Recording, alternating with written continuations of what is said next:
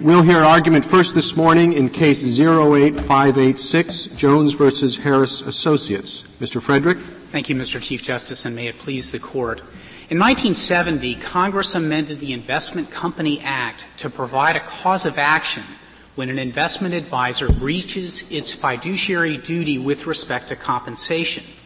The Seventh Circuit upheld summary judgment for respondent under a legal standard for fiduciary duty that respondent here no longer defends.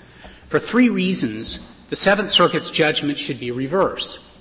First, under the Court's long-standing precedent, in this context, a fiduciary duty requires a fair fee achieved through full disclosure and good faith negotiation. Second, the best gauge of a fair fee is what the investment advisor charges at arm's length in other transactions for similar services. And third, applying that standard here, Harris charged twice as much in percentage terms for providing virtually identical advisory services in arm's length transactions with institutional investors. With respect to the first point, the standard for fiduciary duty has been clear from this Court's cases at least since Pepper v. Litton, in which the Court said that a fair result in the circumstances, a fair fee, was an important component of a fiduciary duty. Congress was aware of that standard when it enacted the 1970 amendments to the Investment Company Act. The SEC brought the case to the Congress's attention, and that standard we submit is one that Congress intended to incorporate.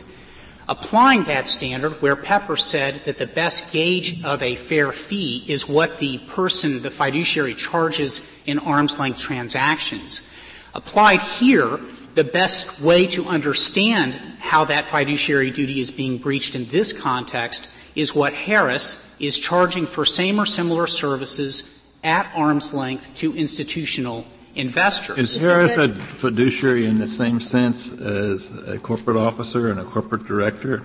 Or it, it, does his fiduciary duty differ? Is it higher or lower? Same with a guardian, same with a trustee. I mean, the word fiduciary, does fiduciary imply different standards depending on what kind of fiduciary you are? The basic concept, Justice Kennedy, is the same. There are two components where there must be full disclosure of information and a fair result, and that fair result translates in different contexts in different ways. Here, because the statutory references to fiduciary duty with respect to compensation, one focuses on the fairness of the fee charged. But as Professor DeMott points out in her amicus brief, the idea of a fiduciary duty is one that is well known in various circumstances of the law, and as applied here, the concept goes to the fairness of the fee. Well, it, it, would the test for compensation in this case be the same as any director, or any officer of a corporation? The difference here, Justice Kennedy, is that in those circumstances, the indicia of an arm's length transaction may be achieved. The directors can fire the head of a company. They can call for changes. Here, the investment advisor has appointed the members of the board. As the, this court said in the daily income fund case, the earmarks of a, of a, of a an arm's length transaction are absent precisely because I just want to know is the fiduciary duties uh, the same? Is the fiduciary standard the same without getting into how it's applied? Is the fiduciary the standard is the same for Jones, for a guardian, for a trustee, for a corporate uh, officer or corporate director? All always the same? Yes. The concept is fair result through full information and good faith negotiation. And for lawyers. For lawyers, lawyers have a fiduciary obligation to their clients, right? That is true. So courts should review uh, lawyers' fees for on the basis of whether it's a fair result. That is how courts do it every day in this country, Justice Scalia, when they are asked to make fee applications for reasonableness. Well, but this is different. I mean, this is part of an expense uh, uh, of a fund uh, they don't get fees, but but uh, they get they have to pay for the lawyers, just like they have to pay for management advice. So why wouldn't you review the lawyers' fees to make sure they're fair? The, the lawyers' fees in which context, Mr. Chief Justice? I'm not sure. I understand. Counsel the for the fund.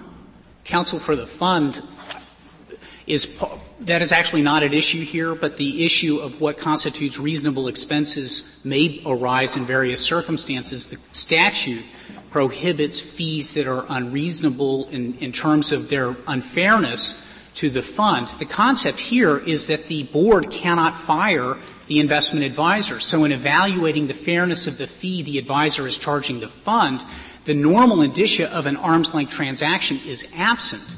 Um, and that is the key principle here because this advisor is using the same manager to provide the same research analytics from the same research group, from the same meetings, buying the same stocks, and simply allocating them to different accounts and charging those to whom it owes a fiduciary duty twice what it is getting at arm's length. But there was in this record, was there not, a submission by the advisor comparing what mutual funds, this fund was charged, what institutional funds were charged, but explaining the differential in terms of the services provided, that more services were provided to the fund and less services were provided to the institutional investors. And Justice Ginsburg, that is where there is a disputed issue of fact for which summary judgment is not appropriate because the plaintiff submitted evidence that in fact the services provided to the institutional investors were greater even though they were being charged a lower amount of money. Who, would have the burden? You said that that's an issue that has not been decided. It's a disputed issue of fact appropriate for remand. Who would you, you have the burden if they came forward and say, look, this is what our situation is, these are the services? Would you have the burden to show that, uh, in fact, they were comparable and the differences did not warrant the differences in the fee? Yes. You would have the burden. We have the burden. And that's different from normal trust law, isn't it? It is. Normally, uh, where, where, where you're a fiduciary, it's up to you to prove that it was reasonable. That's true. So Congress evidently did not mean ordinary trust law to apply in this context. We disagree with that last part, Justice Scalia. We agree that Congress did make modifications to the way a cause of action ordinarily would have been brought at common law for breach of fiduciary duty in several respects, including imposing the burden of proof on the investor. Where we disagree is that when they used the phrase fiduciary duty, they intended to mean something less than what fiduciary duty had meant at common what law. What if, if you're having the courts decide, review what is fair, a fair fee, what if the advisor uh, had um, given such good advice that the fund beat the industry average for his category of fund by, uh, you know, five percent over the last five years? Does he get double the normal compensation of uh, the average uh, fees? Does he get triple? 50% more. How is a court supposed to decide that? Well, there's an issue of fact as to how relevant performance is. They didn't give the money back when their performance lagged behind the market, Mr. Chief Justice, in this case. And so the question of whether or not a performance metric is relevant is certainly a factor that will be entitled to well, less. surely you think it is. When you say they don't give the money back, you're not suggesting that the amount of the fees should be the same regardless of whether they outperform by 10% or not. My point, Mr. Chief Justice, is that when they charge the same amount buying the same stocks to institutional investors and achieve the same performance, there's no reason why the mutual fund should be charged twice as much. Well, but there's different parameters, right, in the sense that you're trying company is trying to attract investors to the mutual fund. If you're advising a pension fund, it's not the case that they're trying to uh, attract pensioners who have other choices. But the investor doesn't gain because of the marketing skill of the advisor. Simply having a larger asset pool which increases the fee that the advisor can charge doesn't inure to the individual benefit of the investor. And the point of this statute was to provide protection against investors so that when the advisor charged excessive fees, that excess would be returned to the fund for the pro rata now, now you, you, said that Congress used fiduciary in a special sense. Uh, then, then I have to conclude that your earlier answer is, is, is, confusing for me because I thought you were going to tell us that this investment advisor has the same fiduciary standard that officers and, directors of corporations have. Then you say that Congress used it in a special sense, so that doesn't quite square. Well, Justice Kennedy, let me just add the extra words of the statute because what Congress said was a fiduciary duty with respect to compensation. And so when I say special sense, I mean that Congress used additional words to elaborate on the circumstance in which the fiduciary duty would be examined. Here, what is happening is that at arm's length transactions for the same services, the same manager is going out and touting its services to the institutional investor, but simply charging them half as much money for providing the same portfolio management. Do, do technological changes make a difference um, in terms of disclosures required? Uh, these days, all you have to do is push a button and you find out exactly what the uh, uh, management fees are. I mean, you just look it up on Morningstar and it's right there, and you can make, as an investor, you can make whatever determination you'd like, including to take your money out.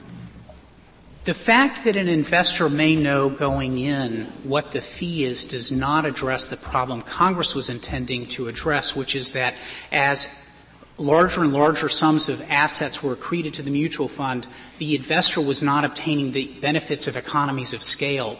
And that's the central so problem. So we can look at the, uh, you know, as the fund grows bigger and he doesn't get those benefits, he can go look at another fund. It, it takes 30 seconds. And that again doesn't address the problem Congress was trying to get at, which is to protect the company, not the individual investor.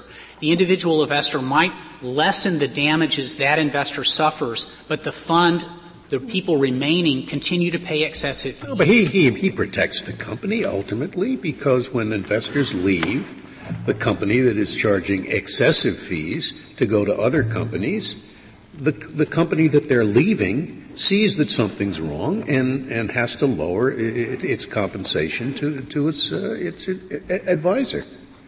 Why, why doesn't that affect the company at issue? A large number of assets under management in mutual funds, something like 26 to 35 percent according to uh, materials that are in the record, are from 401k plans where the investor is essentially locked into the fund that his or her company chooses to make that investment. And even as to investors who are not locked in, there are significant tax consequences where over time an investor might be in the Oakmark fund and have to suffer large tax consequences in order to get the benefit of a statute. Companies, companies change who they invest with under the 401ks all the time.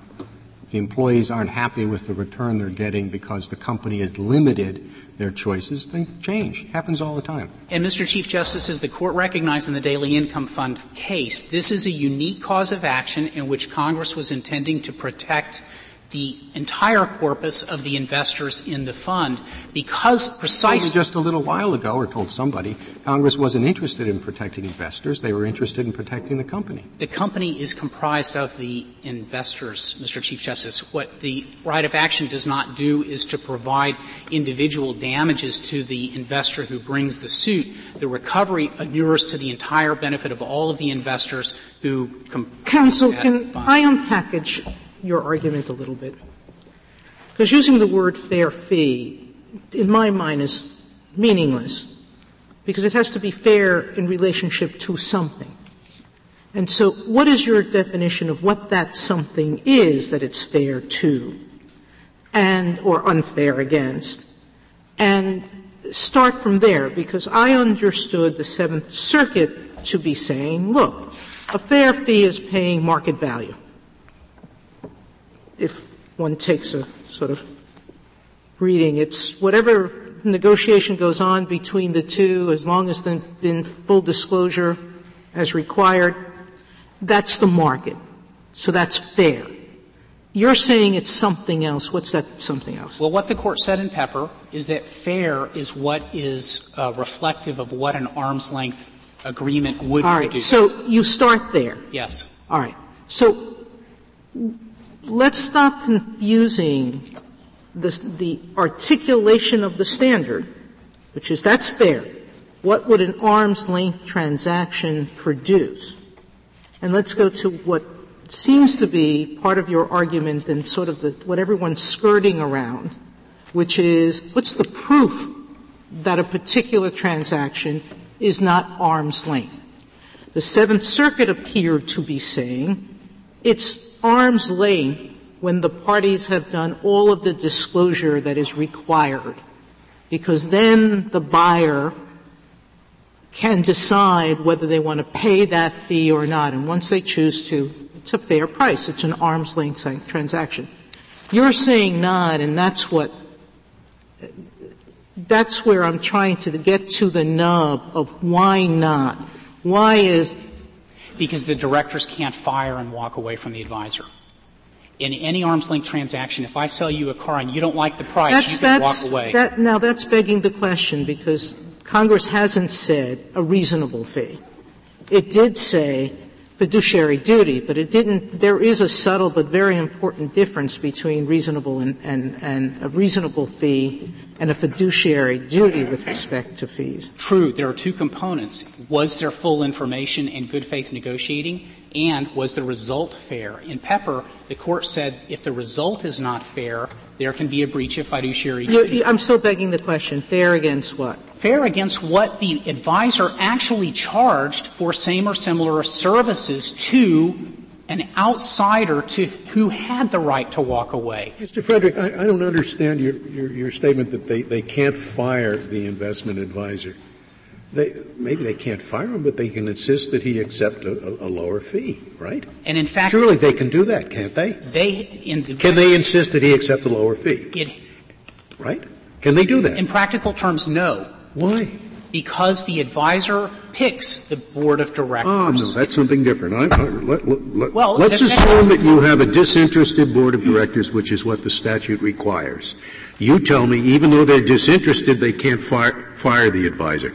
It seems to me, while they can't fire him, they can say, we're going to cut your fee in half. Whereupon, they don't have to fire him. He will pack up and leave. And they will get a new advisor. Doesn't that work? There is actually no evidence in any record I'm aware of where that's actually happened. The directors have no leverage, and that's the problem the court, this court recognized in the daily income fund case. If I could reserve the balance of my time, please. Thank you, counsel.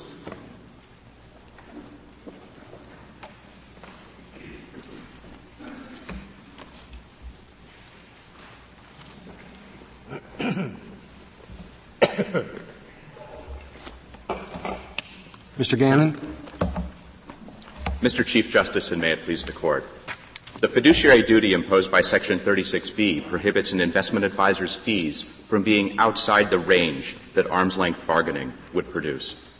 The courts below erred by failing to consider evidence about what the investment advisor in this case charges its unaffiliated clients when it provides services that petitioners claim are in fact comparable to the services at issue here. Do you think Congress used the term fiduciary in a very special sense here? And I'll just tell you the problem I'm having with the case. Uh, if, if I look at a standard that fees must be reasonable, and I compare that with what a fiduciary would do, I thought a fiduciary has the highest possible duty.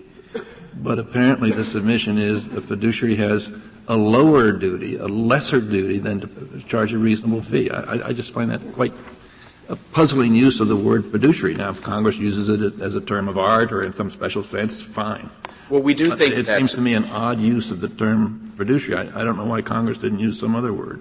Well, uh, we, we do think that the term fiduciary duty is here used to counterbalance the lack of arm's length bargaining that exists between the board of directors and the investment advisor, and we do think that it drew upon the established term of art in Pepper against Litton, the case that uh, counsel for petitioners was already referring to. That's a case that actually involved corporate directors, um, and there the same test, the same ultimate standard was was stated, which is whether the the bargain carries the the earmarks of an arm's length bargain and whether it's inherently fair. And so we do think that in the development of the legislation in 1969, the memorandum that the SEC submitted to Congress in 1969 explained that the, the shift from reasonableness to fiduciary duty largely achieved some procedural objectives of shifting the focus from the board of directors to the investment advisor, and the, sta- the text of the statute specifically makes it a fiduciary duty with respect to the receipt of compensation.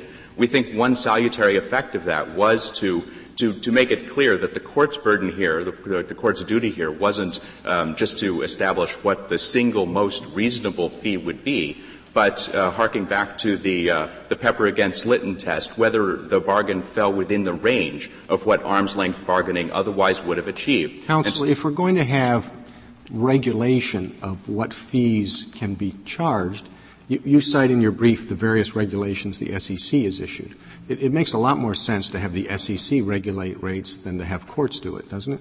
Well, it, it, in the abstract, it might make more sense, Mr. Chief Justice. I think the choice that Congress made here was to counterbalance the. Well, you, well, you're not suggesting the SEC wouldn't have authority to do that, are you?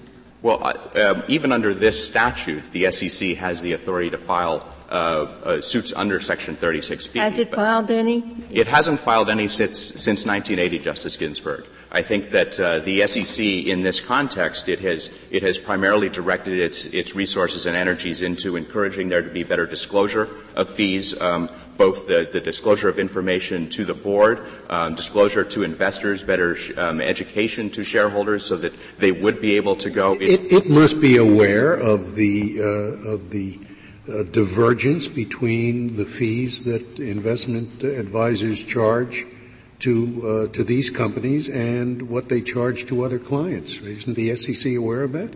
Uh, it, it is aware of and that. And yet has brought no suits uh, uh, against this industry? Uh, since 1980, it hasn't used Section 36B. It has used um, less formal mechanisms in the context of examinations and investigations. For, just for disclosure, but uh, that suggests to me that the SEC may think that this is indeed a self-contained industry, and that the comparison with uh, with uh, uh, investment advice given to other entities is is not a fair one. Well, uh, when the SEC helped draft the statute in the 1960s, it recognized that there was this systematic disparity between the amounts that mutual funds were being charged by investment advisors and the amounts that investment advisors were charging their unaffiliated clients. And in the 1969 memorandum that I referred to, which is reprinted in, in an appendix to the amicus brief by John Bogle, um, in its entirety, the SEC mentioned that comparison as being something that may well be relevant in proving in an individual case that that particular investment advisor's fees are excessive. And we think that the, the test here of whether under all the circumstances, which is what Section 36b2 points the court towards, of having to weigh, have, having to weigh the board's approval of fees in, uh, in light of all the circumstances, that those circumstances include things like the evidence that petitioners have presented here. That Mr. Gannon, the, all the circumstances, that comes from the Second Circuit Gartenberg case? Well, uh, it also comes, Justice Ginsburg, from the text of Section 36b2. Uh, but in, the, in that case, at least there was a footnote that seemed to say you don't have to engage in a, a in a comparison with what institutional investors are paid? Uh, the footnote that you're talking about did point out that in that case, the comparison that the plaintiffs were attempting to draw between the money market funded issue and a pension fund wasn't a particularly relevant one because the services at issue were so different. And here, the parties appear to dispute how different the services are. Um, at, the summary judgment stage, the respondent stated that uh, it disputed how comparable the relevant services were. The district court and the court of appeals considered that dispute immaterial because instead of comparing, instead of determining whether this investment advisor is selling the same services at half the price to its unaffiliated clients who actually can engage in arm's length bargaining, those courts simply said that if it, if it falls within the range that's charged by other mutual funds, that would be acceptable. And also, this, the statute does not say in considering the rates you look at all the circumstances. Am I right? It says in considering whether to defer to the board, you look at all the circumstances. It, it does say that you should give the board um, the such, board. such, such consideration as is deemed appropriate under all the circumstances. That's correct. Right, but isn't that different than saying in looking at what the rates should be or whether they're excessive, you look at all the circumstances? Well, it may I, well be that you don't defer to the board, but that doesn't mean it's a free for all in deciding what you do look at. Well, I, I, think that it demonstrates that the court is, is obligated to look to all the circumstances simply to determine whether the board's approval um, how much weight it should be given. And as this court explained in Daily Income Fund, the entire point of Section 36B is to provide an independent check that's independent of the fact that the directors approved the fees. We think that an appropriately informed board that asks the right questions, that gets the right information, that fully considers the sort of factors that are discussed. Even uh, if they agree to pay double the price? We think that that um, the the right process followed by the board would be probative, but something like double the price um, may may demonstrate that, that, that it is an unfair bargain. That, that's what. Are you advocating that there's a standalone cause of action or a breach of duty when there isn't full disclosure, even if the fee is within arm's length normal, uh, begging the question of what's normal, but assuming that it's I, I, within an arm's length transaction range in the market. If, if, if there was a lack of full disclosure, that might in the abstract be a breach of fiduciary duty, even under the Seventh Circuit's test. Um, we think that if it didn't actually have an effect on the fees, then it wouldn't be actionable here because there would be no actual damages flowing from the lack of disclosure. But uh, even if there is full disclosure, you, your, your, your position is in every case a court must decide whether the fee is reasonable or not. A court would need to decide whether the plaintiff has met its burden of proving that it falls outside the range of fees that arm's length bargaining would have would have arrived at, and that's a cause of action that would what, be. How much deviance and what's the scope of the range? Well, I think that the the term of art of fiduciary duty doesn't necessarily demonstrate um, how much deviance away from the range there would be. I think that depending upon the segment of the market, the range might be more or less narrow. In segments of the market where services are more commoditized and standardized, perhaps with index funds, there might be a much narrower range of fees that are arrived at through arm's length bargaining, and um, even and smaller disparities might be inappropriate there. How is, how is the standard you've just described different from a standard of reasonableness? Well, um, I, it, I, think that the chief way it differs from reasonableness, Justice Kennedy, is in saying that the court doesn't actually have to decide what the single most reasonable fee is. But as, as the SEC explained in 1969, the shift from reasonableness to well, I'd be very surprised if reasonableness always meant one one figure. It can mean a range. Well, I think reasonableness is, is, is inevitably going to be part of the inherent fairness inquiry that this court referred to in Pepper against Litton as being part of the fiduciary duty test as to whether the may, transaction may I ask carries. a question going back to Justice Kennedy's early question? Do you think the fiduciary status of the uh, uh defendant in this case is different from the fiduciary status of, the, of a president of a corporation? I, I, think that it is different from the status of a president of a corporation. That uh, the, uh, the term of art of fiduciary, which Congress was invoking here, um, can mean different things in different circumstances. Pepper was a case that involved corporate directors. The chief difference here, and what Congress was intending to counteract, was the inherent structural impediment to arm's length bargaining between the investment advisor and the board of directors, and that's what makes that high burden um, that was used in Pepper against Litton for controlling shareholders the relevant analogy, we believe. Thank you, counsel. Thank you, Mr. Chief Justice. Mr. Donovan. Mr. Chief Justice, may it please the Court. The point that Mr. Gannon just made and that Mr. Frederick made before, that there was some structural impediment to negotiation between a mutual fund board and an advisor is at the heart of this dispute because that is a judgment that Congress made. The Investment Company Act, in the first instance, delegates responsibility to the Board of Directors to approve fees. A fee may not be approved that does not have the consent of a majority of the independent trustees in the first instance. The independent check on fees that is erected by Section 36B. Let's assume that all of the independent board of director members vote for a particular fee. But the fee uh, is negotiated by an insider. And the insider is the one who does the evaluation, looks at them and says, I, I think this is really a great deal, guys, and they just vote for it. Is that a process that um, would guarantee an arm's length transaction? In the, in the sense that Congress intended in this Act? It, it may not, and it may give rise to a cause of action. Because as I started. Which cause of action? A cause under of action. what? It, it may give a cause of action under Section 36B if the circumstances you described, Justice Sotomayor, are, are have an impact upon the fee. And the reason. So then, fair process is part of your definition of fiduciary duty. A court has to look at the nature of the process. If there is an impact upon fee, that is outside of the range of what could have been bargained. The reason uh, for that. Now, now you're adding what, what has been added, which is outside of the range, correct? Yes. I mean, uh, if I understand your question correctly, is will a process flaw alone justify a Section 36B cause of action? My answer is no.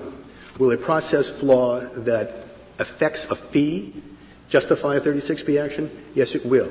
And right, the reason what is you're, Section what you're, you're arguing is if the process is fair, even if the fee is outside the range of an arm's length transaction, there's no cause of action.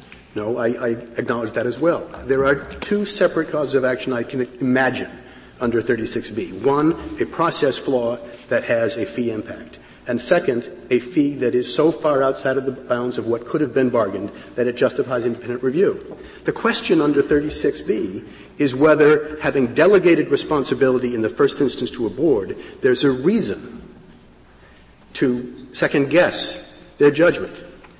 And the independent check that Mr. Gannon referred to, that Section 36B erects, should not be uh, a de novo judicial review of the size of a fee for a couple of reasons. The first of which is Section 36B2.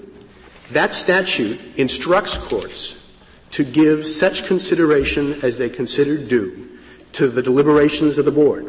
What did they see? What did they get? Did they negotiate? Um, that's a wonderfully uh, clear command, isn't it? So, but such consideration no, as is, is, appropriate. What is the language? Read it. What is it?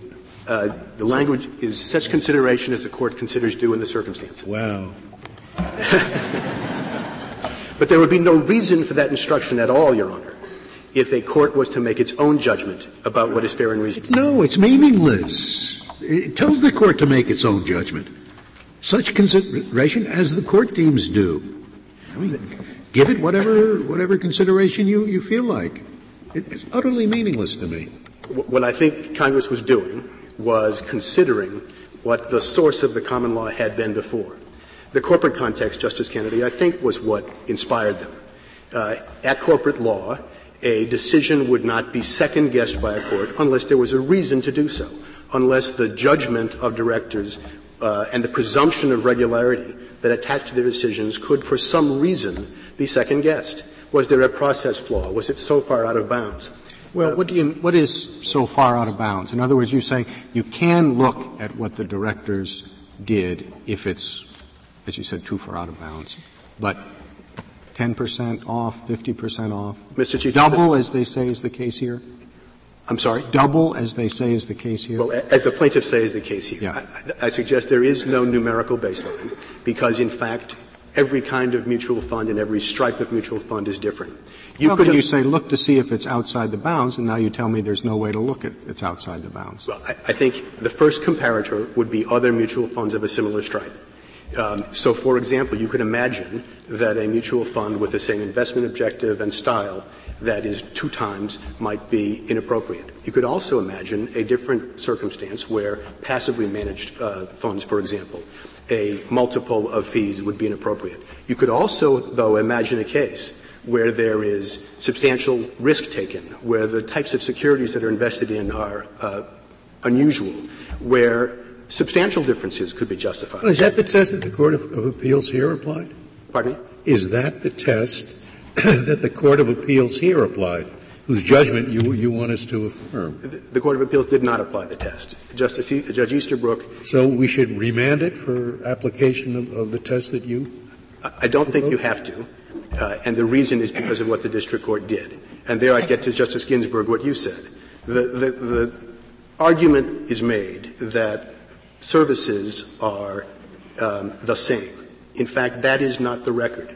And if you look at page 161 of the Joint Appendix and following, there is a list of services that the, trust, the investment advisor gave to the trustees in this case about all of the services that they did for their fee in this case. Surely that's a disputed fact isn't it? it and, and it, you want us to dispose, or you want this to be disposed of on summary judgment. Well, in, in fact, the other side says the, the, the services aren't that much different. Uh, they are very different. Page 161 and following will tell you how. And the district court at page 30, uh, 16A, excuse me, of the uh, district court's opinion notices that the services were different. So on Not, the record, he wasn't talking about this particular case. It oh, he was, was talking about in general, wasn't? No, he, he was talking about this case, Justice Scalia.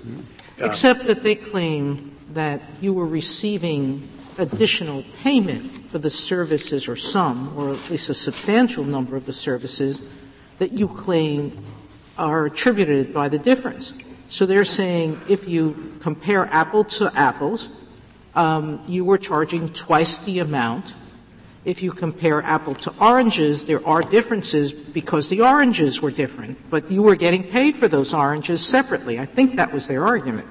That is their argument, and it's not accurate. Well, that's the issue of disputed fact. So let's go back. Are you disavowing the Seventh Circuit's approach? Because I read your brief, and it doesn't appear as if you're defending their market approach that says so long as the process was fair, um, any fee is okay. That's how I thought they had reached their conclusion. I think what Judge Easterbrook said, and where I disagree, is if there is uh, deceit of directors, uh, that would justify a cause of action under 36B.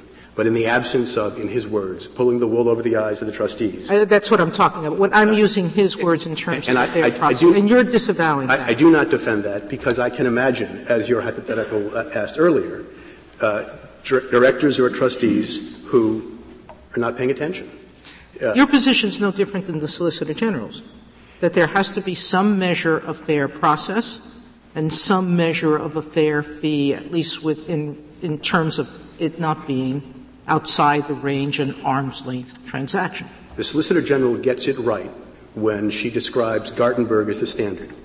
Is this a result that could have been fairly bargained at arm's length? Where we part company is with respect to two things. One is, uh, she says, and Mr. Gannon said today, that the most important consideration is a comparison to other kinds of fees. And that is required in the calculus in a district court. In fact, that would make mandatory what the SEC rules only make discretionary. Chief Justice, you asked earlier about uh, the SEC's rules in this area. And in fact, they compel disclosure of fees charged by advisors to their funds in their complex of similar uh, investment objective. They do not require disclosure of accounts within an advisor's uh, business operations that are institutional accounts. Now, to be sure, that, if that, that, are what? That are that the advisors institutional accounts that the advisor serves. If if but trust, the the, uh, the fund advisor here, I mean the the investment advisor did disclose. That's in the record. Did disclose the difference between what, char- what would charge mutual funds, what would charge institutional investors, and then explain that the services were different and that justified the difference. But they weren't trying to say, no, we don't have to come forward with this information. That's precisely correct, Your Honor. In this case, the trustees did have the information. The advisor did disclose it. But the SEC does not require them to ask that question. All it requires them to do is, if they do ask the question, if they do study the material, they must disclose the weight they put onto it. So suppose that you were appointed to a committee to set my pay. That might be helpful. I'd say, I'll pay you $50,000 a year to do it, as long as I'm satisfied with your results. Now, uh, would you, for example, not have in your mind, I'd like to know what he's paid by other people that don't have someone like me setting his pay? Wouldn't that be in your mind? It could be, surely. Yeah. Well, so wouldn't that be a normal question to ask? And the trustees did ask it here. Well, I don't know if they asked. I mean, that, I don't think we're reviewing the district court opinion. I think we're reversing. We're reviewing. Uh, sorry, we're reviewing. I have laryngitis. I don't speak out. I think we're reviewing a, uh, a decision of a court of appeals setting a standard.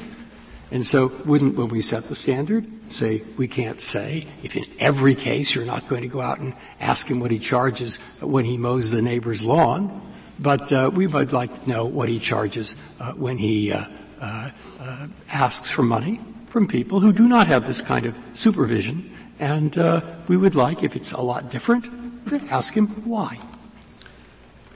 Justice Breyer. Okay, so what's the problem then with saying that in the opinion? Uh, there is no problem with saying that if it is a relevant consideration. Well, it's almost, well, it's pretty unusual that it won't be, and I think you have certainly in the case in front of us a case where it would be relevant. You may have an answer to the question. There may be a perfectly good answer. So let's listen to it. The, the difference, Your Honor, is that the Solicitor General and the plaintiffs would make the question and the answer dispositive in every case. I would acknowledge as the answer dispositive. Well, I don't see it should be dispositive. Maybe the services would be quite different. Precisely. All right. So, but you have no objection, and I'm not sure there's much of an issue. They might. I mean, maybe there is some. That's the only issue. Whether this should be dispositive always, or whether it should be uh, a factor to take into account where relevant. It is a factor that I consider that is likely to be relevant. So you'd have no cases. objection to send it back and say, look, of course this is relevant, perhaps quite often relevant. My objection look to, at it. My objection to sending it back is only that that analysis was done. Uh, but, it, but in the Seventh Circuit, Judge Easterbrook said ma- mainly we have to look to see if there was full disclosure. And then there might be cases where it's so out of line and he said the comparison would be to other mutual funds. He excluded the comparison with uh, institutional investors. So to that extent, was the Second Circuit wrong, saying this is not a relevant factor. What other mutual funds pay investment advisors may be a relevant factor. I think the Seventh Circuit made that uh, comparison. Judge Easterbrook did say that the services of institutional accounts ordinarily are different from mutual fund accounts. I agree that in the first instance, the first comparator usually should be mutual funds. And regrettably, Judge Easterbrook did not cite to the record for the reasons uh, to identify those differences. But it is in fact in the record. And uh, there is no other record that suggests that they were the same. All we had below was the assertion that, on the one hand, an advisory contract for uh, an institutional account said advisory services, and on the other we had a mutual fund advisory contract that said advisory services. When you say you should look at the range and how far it's off, uh, do you mean that in the Gartenberg sense? In other words, if it's way out of line, then you assume or can at least look further at whether there was a fair process? Or do you mean it in the normal case and sort of setting the rates, you just look how far it's off? I look at it in the Gartenberg sense, Your Honor. And, and the reason is, uh, because as I, from what I said the first question is, is when do you ask courts to substitute their judgment? It's, it's probably, you're not the person to, to ask, but do you understand the Solicitor General's position to be your understanding of the Gartenberg sense or something else? I believe they uh, interpret it in the Gartenberg sense. Uh, I, I, think that the Solicitor General's position and the respondents, with respect to the standard that you ought to apply, is Gartenberg. What do we do about Gartenberg? That is to say, the key, the key sentence. You can read either way. The key sentence could mean, this depends on tone of voice. They must charge a fee that is not so disproportionately large that it bears no reasonable relationship to the services rendered and could not have been, could not have been the product of arm's length bargaining. Or you could say, look, it's unlawful. Where? It's so law, it does it where, where there's no reasonable relationship. And if there's no reasonable relationship, how could it have been the product of arm's length bargaining? I agree you can turn the words upside down. I think they turned it upside down. Jack, if we turn them upside down? Well, I, I think they turned them upside down for a reason. Uh, and the reason is 36b1, which imposes the burden of proof upon a. Well, I was saying a tone. Be a little careful here. Well, so it, we could say the substance is. I'm just trying this out. The substance is to look and see if it's reasonable, and if it's reasonable, it certainly is the product of arm length bargaining. If it's not reasonable, how could it be? Got to get an answer to that. Okay. So uh, that way, we say the tone is be careful. You're a judge. You're not a rate setter. How's that? I would accept the proposition that it is reasonable if it is outside of what it could have been bar- uh, bargained at arm's length. I think they turned it upside down for the reason that the statute reverses the burden of proof. Uh, and I think that they also acknowledged that it is a process-oriented thing for judges to do. Because after all, you, you're asking here a standard for judges to apply in a contested situation that recognizes the responsibility of the board in the first instance. That's what 36b2 is all about. Would, would, would you give us the citations of the uh, parts of the record that you say render it unnecessary for us to remand uh, for the lower court to consider a comparison with non with, with institutional uh, charges. Yes, Your Honor. I start at pages 16A and 17A of the district court's opinion, where at page 16A at the bottom, the district court said the services supplied are different. And We're at 16A of the joint appendix? Of, of, I'm sorry, of the petition. Of the petition. Correct. It's 16A of the petition, which is uh, Judge Kocoras' opinion. At the bottom of the page, you will see that he said the services Harris provided to institutional clients varied, but in all events were more limited than those provided to the funds. If you then go on to page 17, he goes through with respect to each of these three funds and chronicles the fees they paid and by comparison the fees charged to institutional accounts with similar investment objectives. The statement by the plaintiff petitioners here that the fee charged was a 2x multiple uh, does not refer to that array of institutional accounts. It takes one in order to make the comparison uh, what it is. Uh, and then, Justice Scalia, I would then go to page 32A of the district court's opinion,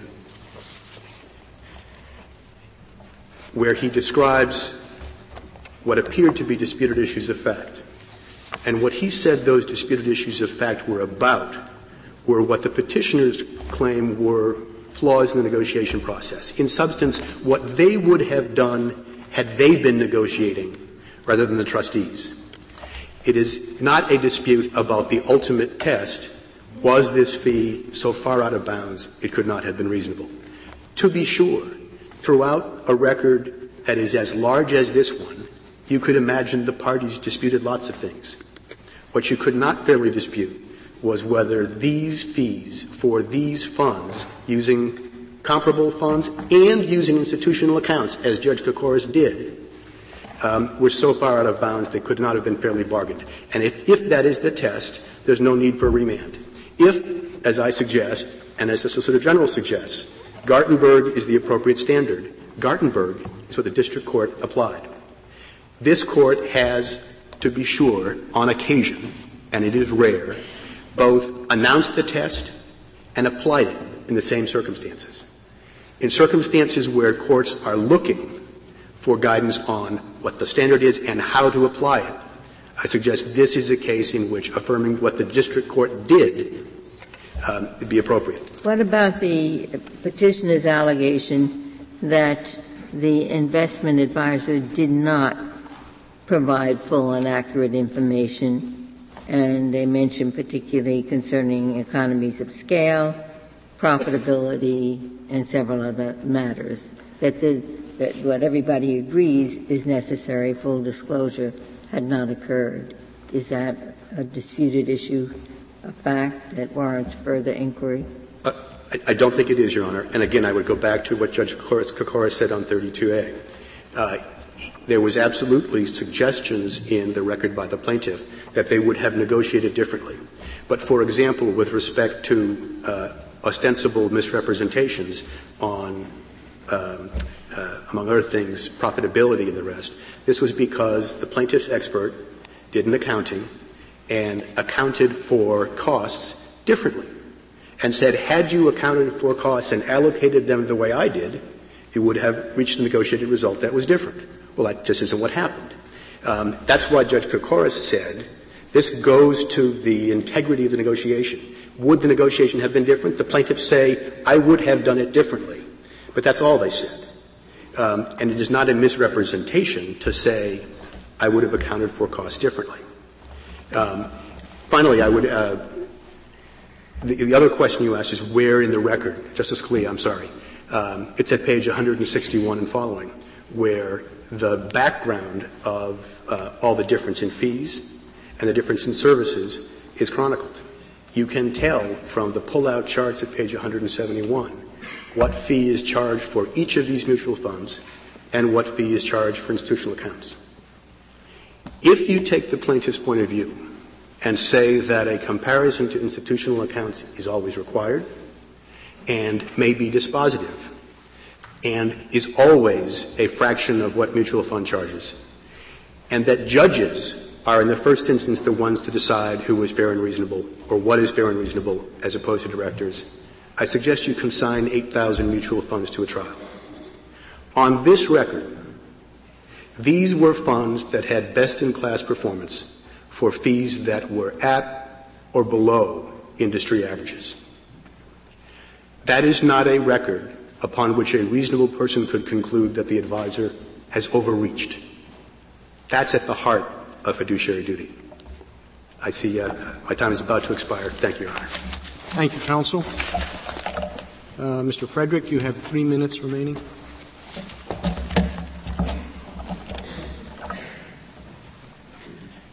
The district court here did not make findings. This was a summary judgment case. And in fact, the court didn't find that the disputes were non-existent.